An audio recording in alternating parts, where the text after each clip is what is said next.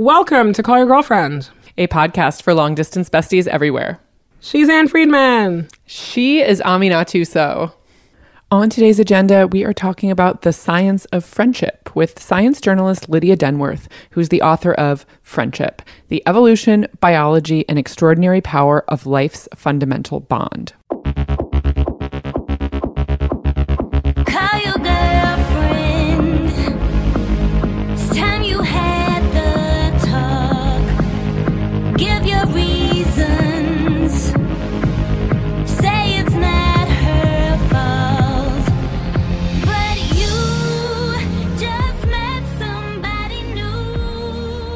Friendship The Evolution, Biology, and Extraordinary Power of Life's Fundamental Bond is out now and uh, is something that we read and informed a few of the sciency parts of our own book about friendship. So uh, here I am with Lydia. Lydia, thank you so much for being on the podcast. Thanks for having me. It's great to be here. So I know you are a science journalist. I'm curious to hear why the science of friendship was something that you wanted to delve into.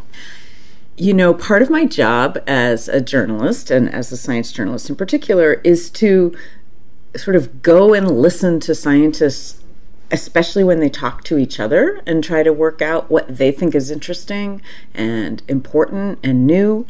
And this idea that there was a biology and an evolutionary story to friendship was definitely that. About five years ago, I went to a conference for social neuroscience, and it, it was a lot about this.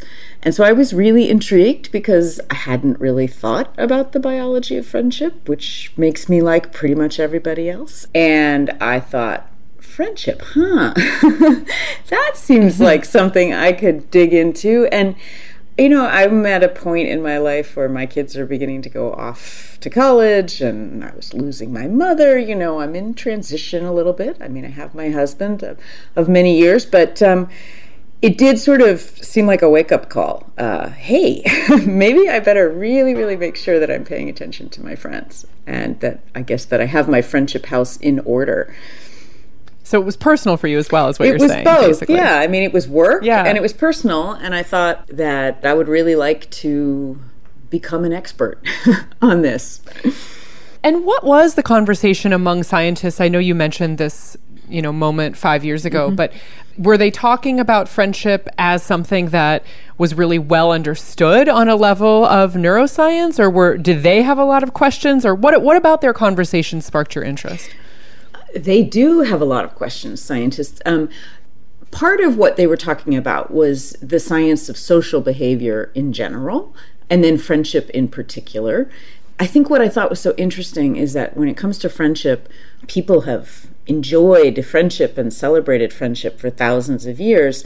And so it's not that nobody ever thought about it, but we didn't think about it as sort of shaping our biology and so social neuroscientists do work both in humans and animals. So that meeting is a little unusual in the scientific world because it brings together these two sort of different strands of science, but that's actually the whole story about this new understanding of friendship is that by discovering friendship or something like it in a whole lot of other species, it tells us that there's this much larger story uh, to the phenomenon of friendship. And that you know how when people think about evolution, they usually think about survival of the fittest and competition. And even though Darwin apparently never said survival of the fittest, but hey, that's okay. We're, um, you know, that's how we understand it. And there has been competition, and that is true, but cooperation turns out to be as important. Um, and so it's really also been survival of the friendliest. And I just thought that was cool. this idea that mm-hmm. that if you're good at making friends and you have strong friendships, that that's a skill that isn't just sort of going to make life more pleasant, but that is actually going to make life longer and healthier and maybe more successful. That seemed, you know, really cool. And the other thing is that things like there's a lot of pieces to the science of friendship. So understanding the social brain better is something that really has taken off in the last 10 to 20 years concepts like empathy. We now understand that there's a neuroscience to empathy, and that's really maybe in the last 10 years that that's happened. And empathy and theory of mind so, theory of mind is the ability to understand that someone else has a perspective that's different from yours, and it develops in kids around about the age of three or four. I mean, it's a it's a constant process, but we think of children as having it from you know from about three or four, and that's not surprisingly when they begin to sort of make friends, right? Because then they sort of understand other people as someone separate. But so there's a whole lot more work's been done on things like empathy, on these evolutionary questions, on the social brain, on loneliness. Maybe you're familiar. That's probably the thing that the wider world is most familiar with. There's been a lot of talk of the risks of loneliness and that's part of the story that interested me but i also really liked the idea of doing the flip of focusing on the flip side on the positive and the benefits of social connection because they are two sides of the same coin so loneliness is what goes wrong and friendship is what goes right I want to come back to loneliness, but first I want to ask you to define this term, the social brain, because I think before I read your book, I would have maybe not known exactly what you were talking about.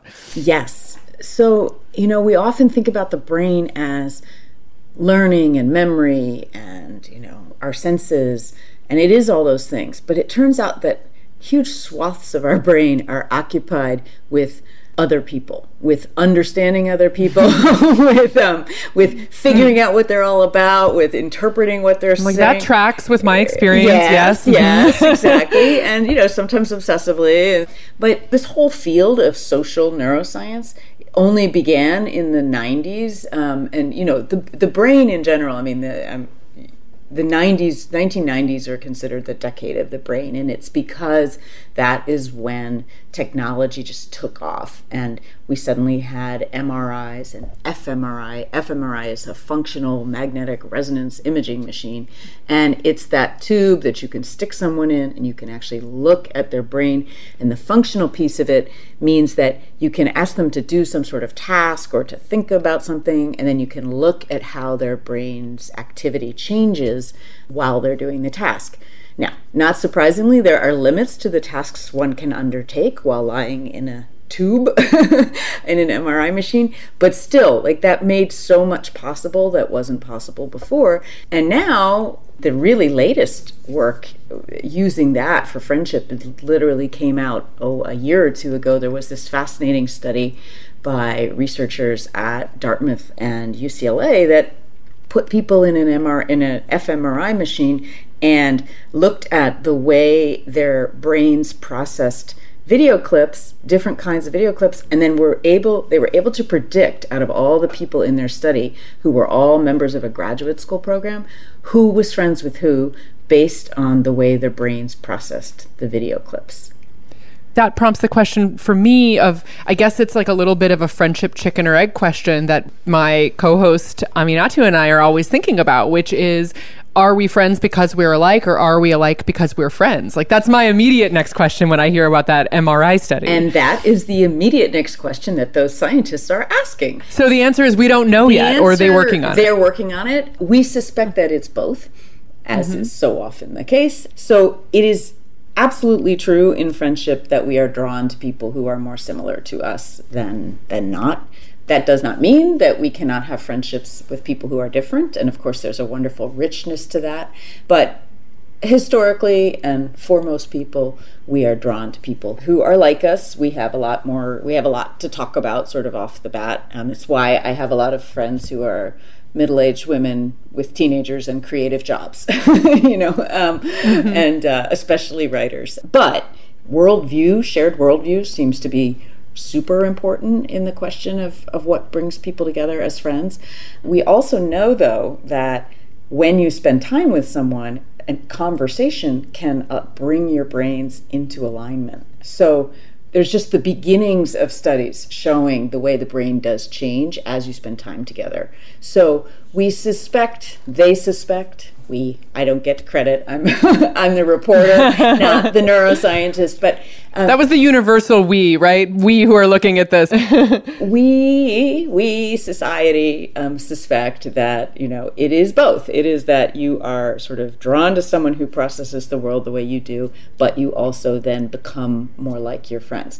And I do just want to add the thing that I think is so cool about this particular study was that what they did was they I said it's video clips that they showed. Well, those video clips were very kind of different in feeling. You know, one was like a late, yes, sort of crazy late night comedy skit, and another was a news piece about pollution seen from outer space, and one was a technology review, and one was a sort of piece of uh, a mockumentary from Australia that was very dry humor. And the idea was that they're they're designed to appeal to different senses of humor and different kinds of people and things like that. You know, the same thing that you would in your day-to-day life like think oh you know she laughed at that joke and i you know i think that's funny she thinks that funny or you know the things that draw you together the things or if you both have passions for I don't know, for Gilmore Girls or whatever it is that like brings you together. The fact that you like the same things, that's uh, uh, sort of obvious. What we didn't know was what would that look like in the brain. And it turned out that it wasn't just like certain parts or even just the social brain parts. It was like almost everything, liter- especially your visual and auditory attention. So you are literally seeing and hearing the world more like your friends than the people that you're not close to, as close to. Um, and I just thought that was really cool. Yeah, and it really tracks with, you know, something that we have talked about and written about a lot, which is that for us, some of our deepest and most important friendships have been with people in whom like from the very start we sense this possibility of wanting to kind of go to the same place. So it's not even just we share a worldview or we think the same jokes are funny, but like maybe we have the same general life aspirations, or maybe we're both hungry in the same way for the same things. Um, maybe that means, you know, in a bigger political sense, or maybe it means in terms of how we want to live our lives. I'm curious about that aspect too, of like not just we're accepting the world as it is in front of us mm-hmm. or interpreting it, but I'm, I'm wondering if the science has anything to say about forward looking as well.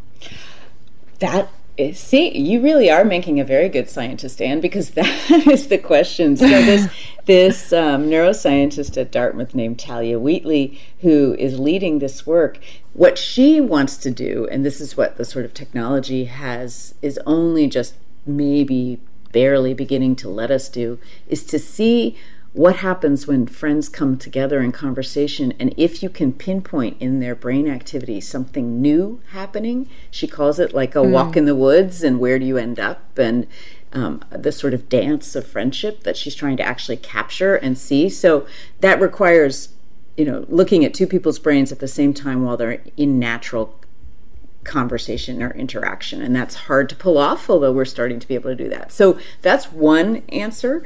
Um, Mm-hmm. But it is also true that, uh, I mean, I agree 100% with what you're saying that you gravitate to people who, yeah, who are want to want some of the same things out of life that you do i think. Um, and i mean when hearing you say that makes me think all the way back to when my husband and i met in college and that i feel like that was very much something that pulled us together.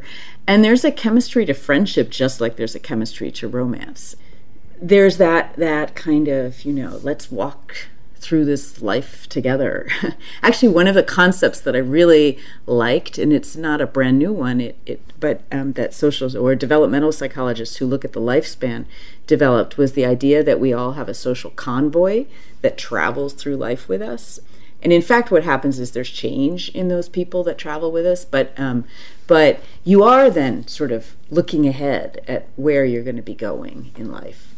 Right. And I th- I would love to hear you talk a little bit about some of the terminology we use when it comes to friendship because I know that terms like kinship or bonds or you know mm-hmm. a, a, lot of the ways that I would say that I have a kinship and I have bonds with all kinds of people, right? Not just my blood relatives, not just people who could legally be called family, but friends you know uh, and those are the people who come to mind first in some in some instances more so than you know family or romantic partner. And i'm curious about the language that some of these scientists use whether they're looking at like the animal kingdom or trying to study humans and and how do they draw those lines between okay so your convoy is obviously a lot of different types of people. Is there a way of pinpointing the role of friends in particular as standing out among all these other social relationships this is really an interesting um, piece of this whole science. I feel like it to me, so on some levels, what happened with this work is that it helped to clarify what friendship is. Because one reason scientists didn't study friendship for a long time in this kind of serious uh, biological way or the neuroscience or the evolution of it is because friendship's a little bit hard to define and hard to measure. It's a little squishy, um, and it was seen as maybe a little soft. But what has happened is as they've worked on it in, in multiple fields, but especially in animals, in other other animals, in other species, it's easier to strip away the complex variables of human life and sort of get down to the nitty gritty. And at its simplest, friendships basically include three things: they're long lasting, they're positive in that they make us feel good each each partner in the relationship, and they're cooperative. So there's a reciprocity to them. That's the bit about, you know, you help me, I help you, we're there for each other when we need it. And that's really what friendship at its core is about. It's about helping us weather the stresses of day to day life. Um, but so once you have that definition, there's some clarity about what friendship is. But the other thing, and this gets to your question, is that this new science of friendship blurs the lines between relatives and romantic partners and friends because it's emphasizing the quality of the bond. And it's saying if you have a relationship with someone where it's positive and it's long lasting and there's cooperation and you know you get a lot of benefit from it, that's a friendship essentially. And in fact, the word friend is qualitative. The word sister or brother or spouse or cousin is categorical. It tells you something about our biological relationship or our legal relationship. If I want to describe my relationship with my husband or or somebody wants to talk about their sister as their best friend, they're saying that to tell you that there's value added to the relationship, right? That it's better than your average. Because let's face it, not all family relationships are so great. Not all marriages are so wonderful. Hopefully, for most people, they are. But um, so what we know now is that I mentioned the social convoy, the, the people that sort of travel through life with you. Well, most of us have in our inner circle just an average of maybe four people. It's like two to eight, um, but the average is four. And they're often half family and half friends. We sort of have a head start on those tight bonds with family just because you spend so much time together. But it doesn't really matter who those people are. It's the quality of the relationship, not the origin of the relationship. So, on that level, like it could be just full of your really good friends, your inner circle. And then you have these sort of concentric circles moving out from you that can still be people about whom you care very much, but you don't see as often, or, you know, you're a little less close. And so I kind of love, for me, friendship has suddenly become the template for all other relationships. I mean, and I mean by that that if the quality bond is one that is positive and long lasting and reciprocal, then that's what you want your, your tightest relationships to look like, all of them. Um, and those are the ones that are good for your health. I mean, that's the other big, big takeaway from this book is that friendship is good for your health on so many levels and it, it helps you actually live longer. It gets inside your body and it changes the way your heart responds to things, the way your immune system responds to disease, and um, and your stress responses, your cognitive health, your mental health. Even the rate at which your cells age is affected by the quality of the relationships in your life. And so the and the bonds that do that, that have that magic power, are those really strong friendship like bonds.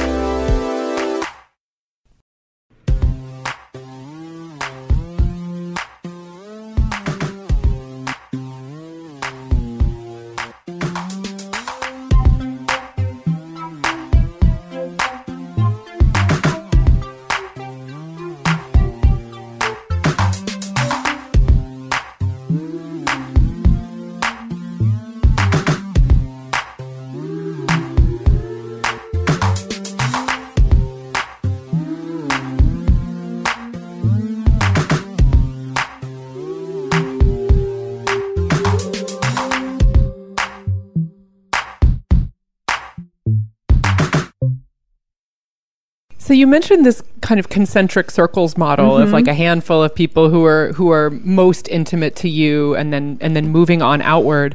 I think one thing that is often difficult for me to parse with research like this is in some ways it seems descriptive, right? We looked at a population of people and most of them had this number of people close to them.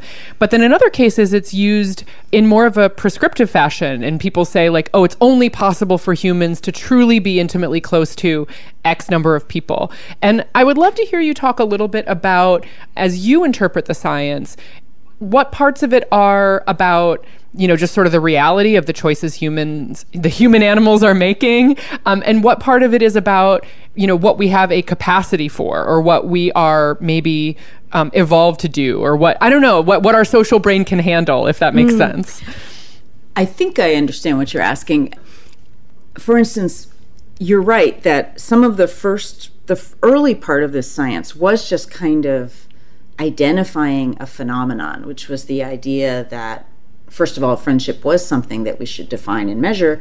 And then this idea that there was a link to health was interesting, but all there was at the beginning was an association. In, in science, they call it a correlation, right? So this is true and this is true at the same time, and we don't know whether one is causing the other. We're just noticing that they're happening at the same time.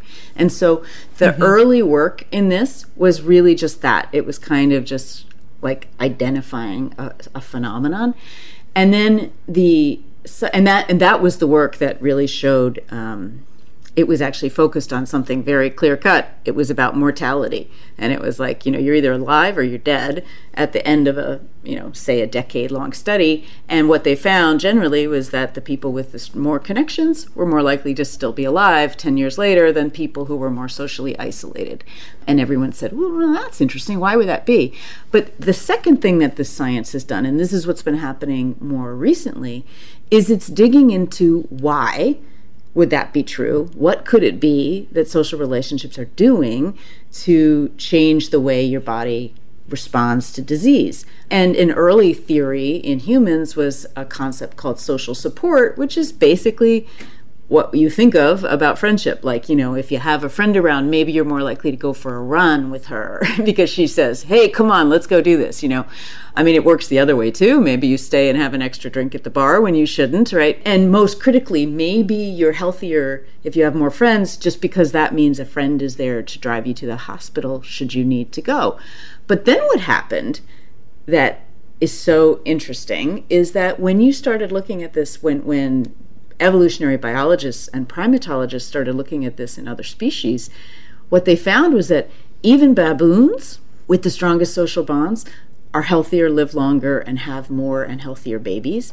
And in evolutionary terms, you cannot do better than reproductive success and longevity. But the thing is, baboons do not drive each other to the hospital, right? So something else had to be going on, something deeper. And so that's kind of what these biologists are trying to figure out like mean there's still a bunch we don't know about it but but if you if you see something in enough different species and you study it from enough different angles and you keep getting the same result you start to be able to make some some claims about cause. And so that's kind of where we are now um, is is that there are some pieces of this that where we really can see that this one you know that having good friends um, causes you to be healthier and to live longer, and in these very specific ways. One of the parts I love in your book is your very measured take on how social media and um, the various ways we use the internet affects our social brains. And I'm wondering if you could talk a little bit about that. Well, thank you. I'm glad you think so because I, I, will admit that when I was working on this book, you know, everybody said, Oh, you're writing a book about friendship. I can't wait to hear what you have to say about social media. And I was kind of dreading it, wading into this.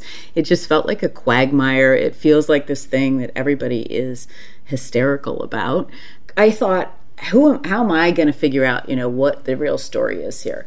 There are a bunch of studies that say it's bad for you, and there's studies that say it's good for you. But happily for me, what happened in the last, even just in the last year or two, was that there's this new raft of science that really is telling a very clear story. It's saying that the early work linking social media to well being in general. And well being is kind of a big term um, that encompasses a bunch of things, including relationships. But that's where there's been these kind of hysterical media articles that are based on only slightly less hysterical um, scientific reports.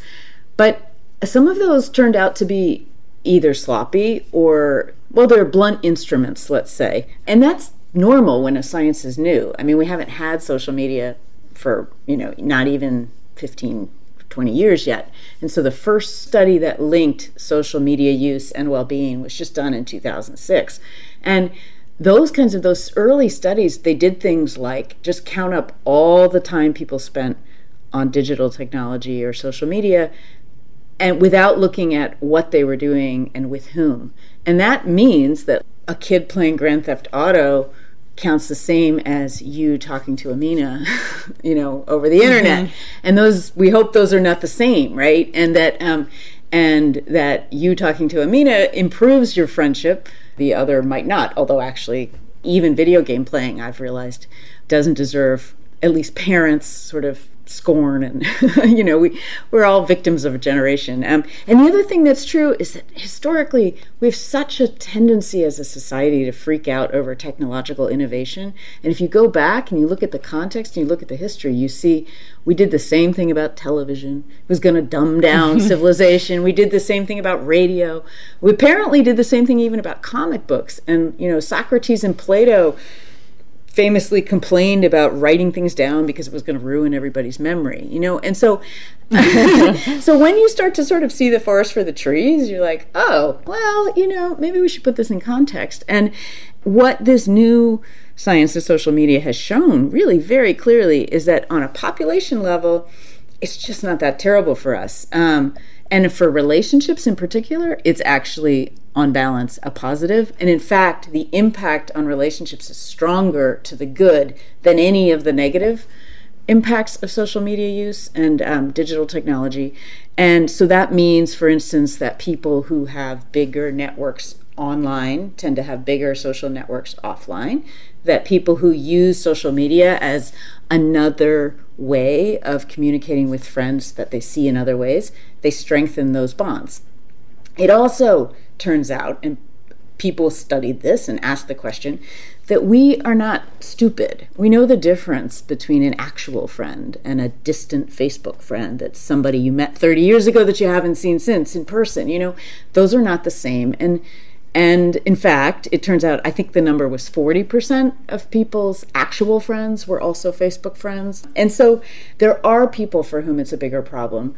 But what we're seeing is it's is maybe those problems exist offline too. So somebody with a propensity for depression and anxiety is maybe that has that more exacerbated by social media use but it's really important if you're looking for solutions to know if the problem is you know caused by the social media or begins somewhere else right and so we need to be asking smarter questions, more nuanced questions. We need more rigorous statistical analysis from a scientific point of view.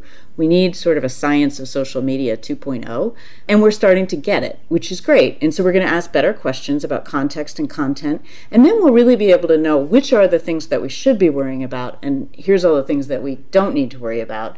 And let me go on the record saying put down your damn phone when you're with your friend in person. Don't be looking at your phone when you're talking to somebody in person. Absolutely true, and that is one way that you know people worry, worry, worry about relationships. Um, and so we, I think it's like we're learning that skill. We're learning that this is getting in the way, and then we're going to have to sort of scale that back. But like eye contact really matters. It primes the social brain that we were talking about. I want to uh, to make a slight pivot mm-hmm. from the World Wide Web to this web metaphor for group dynamics and friendship. Um, you know, before even learning a thing about the science of friend groups, you know, we would refer to our extended friend group as a lady web or as a friend web, and and um, and I was delighted to see that this um, web metaphor is also a way that scientists look at and interpret um, social groups. And I, I wonder um, if you could talk a little bit about all the complicated ways that um, scientists try to break down and look at how we are connected to each other. Right. Well, so right at the beginning, when I was getting interested in this, sitting there at this meeting five years ago of so, meeting of social neuroscientists, I went into it thinking that most of what neuroscientists are spending their time doing is mapping the connections inside the brain. And they are. That's what the mm-hmm. Brain Initiative is all about, and all this stuff, you know. And we have trillions of synapses, and we're just beginning to get a handle on what's going on there. But listening to them talk about social behavior, you realize that now what they're doing is mapping the web of connections out of our bodies to other people and, and understanding the ripple effects of how that what those relationships are like, how that comes back to you and your body and your brain. And that web is invisible, right? And yet it's incredibly powerful. And then the other thing that's happened that really makes the web metaphor come alive is that there's a whole field called social network analysis that has been able to, well, it's been enabled by the much stronger computing power that we have now there was a researcher, maybe in the early 1980s or the 70s, who was studying one of these large populations of rhesus macaques that I feature in the book. That's a kind of monkey. And he was literally mapping out um, by hand, you know, who was connected to who of these monkeys. But now, the same researchers on the same island watching those same, or the, the, the descendants of those same monkeys, can they take all this information and they watch them in the field and they put it into these little handheld computers and then they upload it into this software program and they hit a button and they get this incredible map of thousands of monkeys, you know, and who's connected to who and who hung out with who. And then you can, there's all different ways that you can adjust it, but you can really see what's happening because of those relationships. You can see the, the monkeys that are on the periphery. And um, you see them if you're there and you're watching the monkeys, you see the guy that's like always off on the edge and never grooming with anybody and never seem to interact. And then on the chart, he's a little circle, you know, out on the edges and he's not connect there's no lines connecting him to anybody else. And Aww. I know, poor guy. Um, and or by comparison, you know, the monkeys that are sort of smack in the center of the group, there's all kinds of technical terms that social network scientists use for this, but that basically the centrality of, of some animals and humans, you can do the exact same thing with humans, right? And you map out these social networks and you can see that there are some people who are just much strong more strongly connected to to certain people or to more people or that their friends tend to know each other more their friends tend to be friends. There's all kinds of ways you can measure it. So we've got all these ways in which technology has enabled this new science because we can see inside the brain like i said we can we can map social connections to a much greater degree. There's still sort of questions about exactly what that's going to tell us. Like you can create these amazing maps um, and there's definitely some some real things we're finding out. But I think that science is really quite new as well. So there's much more, you know, to come. Stay tuned. One last question for you, and it's also kind of a confession, mm-hmm. which is the words evolution and biology that appear in the subtitle to your book. When when those words are applied to social relationships mm-hmm. or like gender roles or things things that to me feel way more complicated than like what can be seen on like an MRI readout, mm-hmm. I get my defenses up. Yeah. Like person like me speaking, I sort of say like, you know, look, not everything is, you know, as essentialist or as defeatist in that kind of human are just built a certain way, as sometimes biology or evolutionary science can make it seem. And I'm curious about what you would say the limits are to what we can understand about friendship through science, if there are any.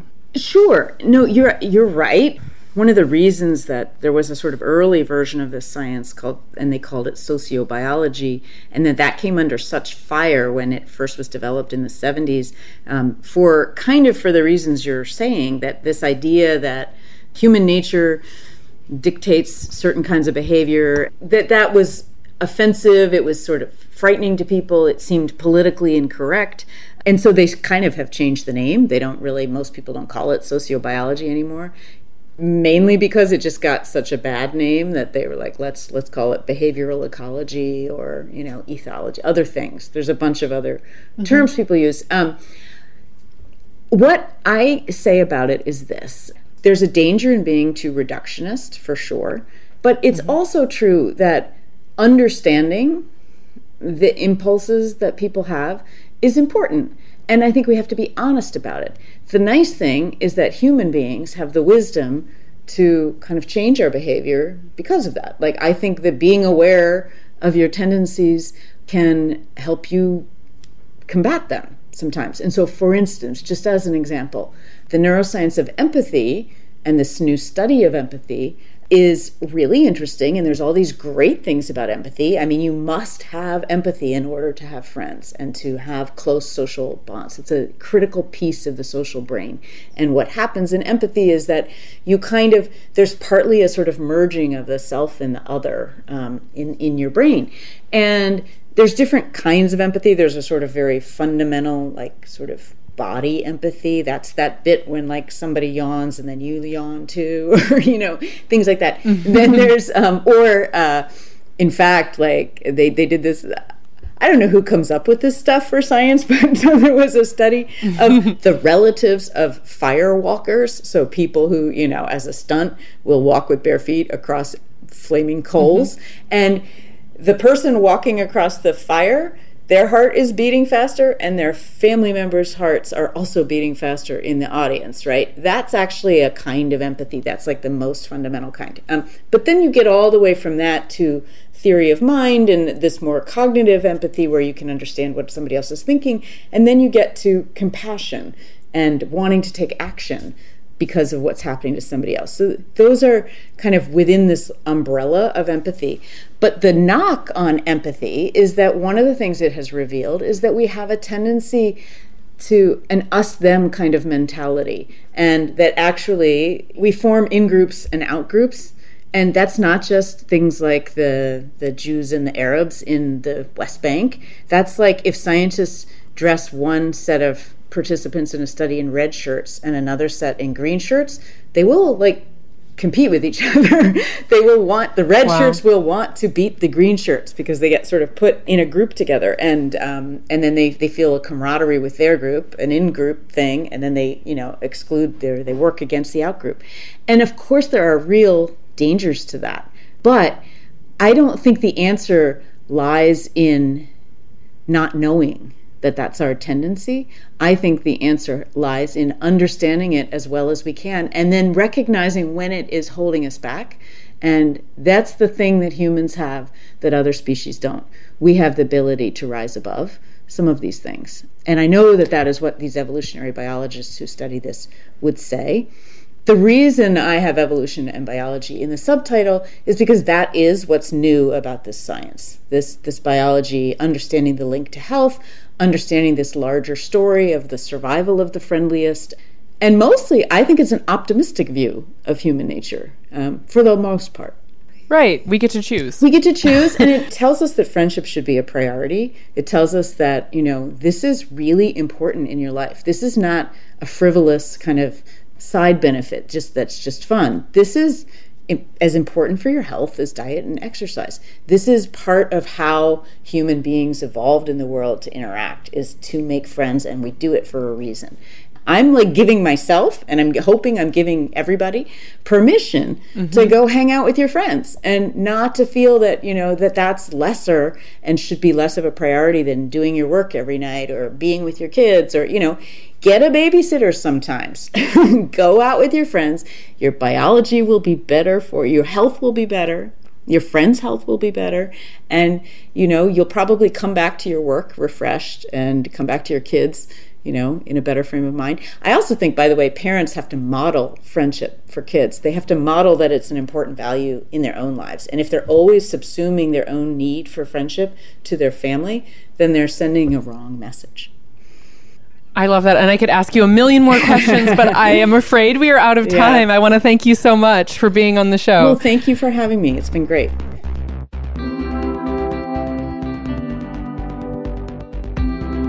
You can find us many places on the internet, callyourgirlfriend.com, Apple Podcast, Spotify, Stitcher. We're on all your favorite platforms. Subscribe, rate, review, you know the drill.